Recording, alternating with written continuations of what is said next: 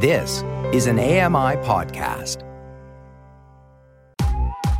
I'm Kelly McDonald. I'm Ramya Amuthan, and this is Kelly and Ramya.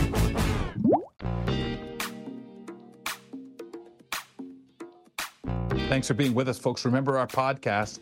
Subscribe to it if you would. Give us a rating and review if you have a few moments. But mostly, take in the show. You can listen in segment form. You can listen to the complete Kelly and Ramya podcast, where we add an audio vanity card on the end of it. Ramya supplies that for us today on the program. If, in case you got to get away, don't forget. That's the Kelly and Ramya podcast. Subscribe now. It's a bit of a story time segment on uh, on my vanity today. Is it? yeah, a little, a little bit of a story. More of a talking about trauma or anything? recap. No, Uh oh. no, yeah, Uh oh. I know, but it was entertaining. I think. You know, I think that's always, especially if you have that black humor. You Mm-hmm. know, you can laugh at your traumas a little bit, but uh, a little, yeah. keep it in con- keep it in mind that hey, man, this may also be someone else's. Yeah. I know exactly what you mean, and I didn't find it funny, and we have to always bear that in yeah, mind. Yeah, it's like, oh, okay. I'll just laugh Yeah, at my I own did. stuff then. Yeah. I I found it funny, You know, especially the five steps I fell down. Right? I Um, bounced. Ooh, as long as you're not properly injured. All right. Well, Well, as on long as you're layered, Mondays. you're all right. Okay. Yeah. So I'm not going to be all right then. Mondays we like to spend some time talking about things going on at the network and highlight something. And today we're checking in with Marc Aflalo of Access Tech Live, which you can catch noon Eastern on AMI TV on Thursdays, weekly show. Super fun with him and Steven Scott and the gang. And um, Marc, like, how many times have you talked about CES already? You're here to talk some more about it. Oh, like nine hundred ninety nine thousand. I'm just gonna say, And you how long can you still guys have milk this? content? You're not like, can you milk this right into? Can you milk this right into March? I think so. I could. Oh yeah, easily. We we recorded. Um, we recorded one, two, three, like eight interviews just after the cameras were off the live show, and we still just scraped the surface of what we can talk about. This is going to be going on for. Ah, we could probably milk this till June. Okay, good. so we can get you back at least two more times, I think. Um, Oh yeah, that's all Ramya cares about. Good, Marc. Five Content. Oh, more Marc's gonna fill time for us. what's wrong with a little Uh, transparency? Yeah, exactly. Marc, um, what did we say? We wanted to cover quirky, strange, interesting gadgets that you Yeah, haven't for sure. touched on yet. Uh, sure. I mean, let's uh, listen. I picked. I picked some three cool things that I saw at CES. Okay. um, that had some accessibility spin on it that were just kind of like blew my mind. You know, um, everything I think at CES has the kind of quirky, I guess, theme to it. Sure. But these things come to life, right? They end up having a life of their own. And The first one was was was a thing called the GyroGlove. This was. It looks like uh, you know if you can flash back in the good old days to the Nintendo Power Glove. That would s- you, you put it on your right hand. I think it was only right hand, not- not left hand. I Had all these so. buttons Oh. on top and these wires, and it looked just like a futuristic glove. Well, this is what this looks like. But what it's using, it's doing, it's using gyroscopes to um, stimulate the nerves and actually reduce tremors for people who suffer from Parkinson's Oh, and live with wow. Parkinson's. Yeah. And and I've and of the funny thing is, we had the founder come on the show, and he kind of caught us by surprise. And we had like about like two minutes before between segments, and he brought somebody on with him who was wearing the glove, um, who has Parkinson's, and it the whole thing would turn to a whole different direction because we got to really get that firsthand experience and that point of view as to how it helps, and you know the before and after, where she was able to, you know, now able to lift a, a glass of tea or play Jenga, and before it was just a catastrophe. Oh, so we see things like that, and we're like, "Oh my god, that's so cool!" Now, again, it looks kind of funky because it's a glove and it has you know this round dial over over the hand and the wires and stuff that go to it. But these are like prototype things. This is the fun part about CES is you get to you get to see things that are are somewhat proof of concept. But this one is actually selling. That's already available in the market today. Satya Nadella, the the president and CEO of Microsoft, even made it a point to go to their booth specifically after his uh, CES keynote to check it out. And we're showing B-roll right now. People who, without without the glove on, are shaking. Like the tremors are horrible. They can't, you know, thread a needle, can't play Jenga, can't do anything. And then when they turn it on, suddenly the stability is just right there. And this is not medical. This is not a medical device. This is an assistive device. Wow. Um, uh, does it look I think it's amazing way- because when you talk about, uh, well, Rum, I'll let you ask her. My, I, mine's more of a comment. Okay, well, yeah. I just want to know: it, does it look the way it's supposed to function, or does it look like an insane gadget, you know, for the, it the way that it, it, looks a little gadgety at this point. Remy. Okay. I, I gotta I gotta admit, it's got. Imagine wearing a black subtle. glove with with Mm. holes open for your fingers, and there's a you know this kind of cylindrical thing, almost like a dial on top of the hand itself, and a wire that goes back to a, a little control pad that has the batteries. But you know what? I- You know, for the people who use it, they don't care. You know, it, it doesn't even matter yeah. to them. and it's But available this is and both this is hands, right? one, right? Well, Both hands. Pardon me. Uh, it, it can be used for both hands, Okay, absolutely, left okay. or right. You can, And- and- and it's, it's an available early- now. That's a cool thing. Yeah, but it's an early iteration of it. You know it'll change. But Marc, I think that's the, what you said off the top. It's very interesting because I think we look at things like this and say, "Wow, it looks kind of freaky, kind of weird, kind of whatever." Ha ha ha. But we know a lot of this stuff is the starter for something. It's going, but mostly it's just out of our mindset. It's not something we would think about unless we're connected.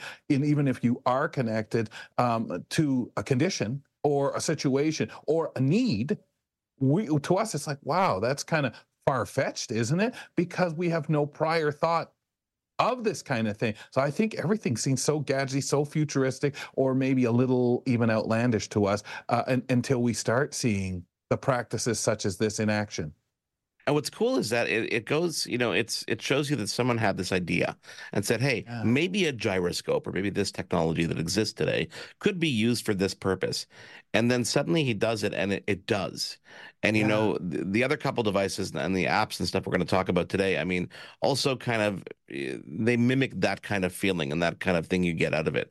And you know, we're showing B-roll on the screen right now. We have when people crying when they used it, which is which is pretty I cool. And the next it. one I wanted to talk about um, is actually an app called Whispp. Okay, W H I S P P. Steven actually previewed this at CES Unveiled in Amsterdam. Uh, I think it was back in October or November, and it's an app that is designed for people who um, don't have their voice anymore or who are losing their voice, and it allows them. It, it's an intermediary between themselves and whoever they're calling, and it actually enhances their voice, and through a, a, a unique profile that's specific to them, can actually almost bring back their original voice. And this is another example of someone using smartphone technology and artificial intelligence with an idea and said, let's try this. And it worked. And again, demonstrations of people who, you know, have tracheotomies and barely have their voice, who are whispering. And suddenly the person on the other end is able to hear their voice as it was in their prime. Mm. And it works Wow. not only for a whisper, but people who are completely, you know, can't speak. It uses vibrations, and they can even recreate. Like if someone knows that they're going through a surgery and there's a chance that they might lose their voice, or someone, you know, does have some kind of ailment where their voice is going away, you can actually bank audio recordings of yourself and use old audio recordings of yourself to create your own voice voice profile. It's kind of similar to what Apple's doing with the, you know, personal voice Yeah, feature on personal voice, iOS, yeah. but to a whole new level because it's meant specifically for this kind of purpose. It's so cool. this kind of stuff i think is obviously going to you know more broadly be used in a lot of other ways but in this very niche aspect it, it gives you a lot of room to uh, tweak and optimize how things are going to work right before it gets to that level Yeah, totally. And that's the whole point of this. It's, you know, it's it's tech that they want people to know it exists so that they can maybe, you know, utilize it before Yeah. they need to use it almost, right? So it, it's one of those situations where and and from CES Amsterdam unveiled like what was a couple months ago mm-hmm. to now they were prototype to market now. So it, it's cool to see how quickly things are turning around now as well, especially on the software side of things. Yeah, and and the support that they get because we know these things cost money, and when you do find something and want to get it out there, there's a lot more to it than just hey, see it and and making sure it gets to market and gets to the people that need it. Marc, what's Yeah. the critique level like uh, uh, around CES in general? Like, obviously, everyone's super hyped, and we know that things are in development stages, or you know, like put the stuff out there, uh, uh, no matter what iteration it's in, especially in early stages. But does that mean that we're not seeing a lot of criticism, or do, is there still a lot of criticism around the the tech that you find? Was there No, ever? the- the- the- there is criticism around it. People are always judging. People are always stealing ideas. Mhm. But People are constructively, always or what? Well, Or just a hate? It, it, it's hard. It's hard to kind of figure that out, to be Mm. perfectly honest, because there's so many people that come into Yeah, it's to and from this event that it's kind of figured. The interesting thing this year at CES I found was that there was no big kind of big breakthrough like one thing you know? Okay. people were talking about transparent tvs the first couple days. Then you know they were talking about a lot of the assistive tech but there was nothing that was like oh my god this is a flying car. Oh my god it's something that really blew our mind. And that's kind of what everybody when you read any coverage from cs this year or see any coverage that's what the takeaway was is there was no big thing that big one thing. A lot of small little things but no big like oh my god what was that Is Yeah. that okay? And, and, and is that is that the timing because we're catching up so fast? Things are being spewed out so quickly in the way of ideas and technology. Is it harder to wow us now, or wow especially the people who are in the know there? or is it that the purpose uh, of CES is changing? I think it's a combination of both. Number one, you know, the CES changed dramatically during COVID. Mm-hmm. Um, We're now getting back to full force. They had numbers, uh, 400 plus thousand, sorry, for 4,500 plus exhibitors. Um, I'm trying to remember the, the number of uh, people that attended, but I don't have that off- offhand. But it's definitely it's it's getting back to the numbers they had before. But I think it's also just a, a, the sign of the times. You know, it's a big software generation. AI and and software is where things are at when it comes to hardware, which is what the wow were. They're really about hardware. It's like, oh my god, like a nine thousand inch TV, you know. Um, but we don't have those anymore. But we do see those developments in software. The, the the last one that I wanted to throw out there was a winner of the CTA, the Consumer Technology Association's pitch competition, and that's a company. Uh, the company name itself uh, Aug- Augment something something with Augment, but the actual product was called mm, the MouthPad. And this is one Oh, of these yeah. products Yeah. that Yep. when I found out about it, I'm like, well, of course, why wouldn't you use this? And it looks like just like a, a see-through mouth guard or a retainer that sits in the top palate of your mouth, and using your tongue, you get like a trackpad, and you can control hmm. devices via Bluetooth and wireless technology. So imagine, you know, you're paralyzed from the neck down. You don't have to worry about mouth controls now. You can use it with your tongue. You can do subtle movements, and and and it, there's uses outside of accessibility as well. And just the idea of it is like, well, of course, that's a brilliant idea. Why didn't someone else think about that sooner? Thankfully, you know, they didn't, and these guys got the patent on it. Mm. Um, but they definitely deserve that award. And I think it's one of the coolest devices I've seen, you know, assistive or non-assistive tech in a long time. You Yeah, know, and the um, multi-purposes. We were talking to John Beeler about this the other day, Yeah. and the amazing uh, uses that people could have. But it's just what power it gives people. Go ahead, Ron. And I was gonna say, sometimes I think of like the the virtual reality glasses. I can't remember what they're calling it for Apple. That's coming out where you know you just don't have anything. It's just all projection or or however they say it. And I think like is there's got to be a bit more bridging the gap, right, for people who need the the tactile feedback or the uh, something.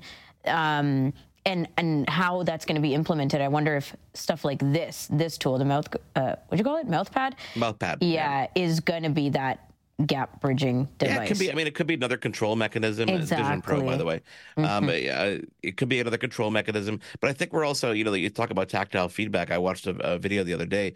Disney came out with an interesting technology. Again, I don't remember the name, of course, but it's basically it's a floor that lets you walk on it in your place. So you could be in virtual reality or extended reality and walk or run, and and you're not actually moving. You're standing and still, but it feels to you like you're actually moving. Wicked. Yeah, so technology like that and and gloves and things that gives you physical sensations Yes. Yep. will help bridge those gaps as well. Uh, those ta- give you that, Yeah. that tactile feel to the Boy, virtual The, the three dimensional experience, exactly. Yeah, Marc, and, gotta and go. make things so possible for people. It's beautiful. Thanks, Yeah. Marc. Thank you.